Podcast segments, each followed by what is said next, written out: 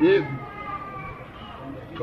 那तो ऊंची रहती है साहब के वो तो कोई कहती नहीं है। पढ़े मन है, मन है जो वो एक बात नहीं कि मन कभी तो क्या करें कभी क्या करें।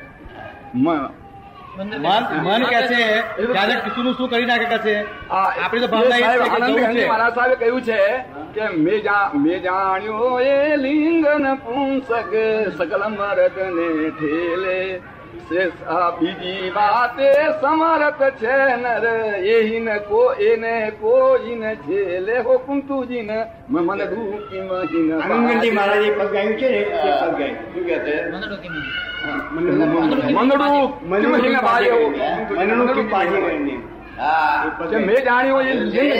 કહે છે આપડે જે વાલી ચીજ હોય ને તેની પર મન બાજા કરે એ રીતે વાલી કરો પેલી.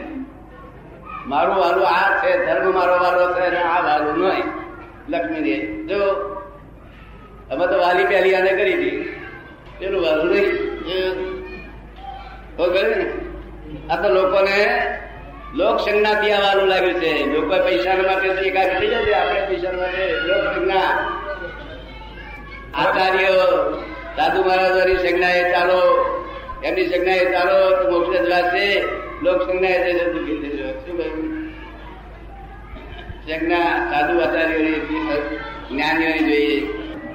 મનમાં જેવું છે એવું વાણીમાં નથી, એવું વર્તનમાં નથી.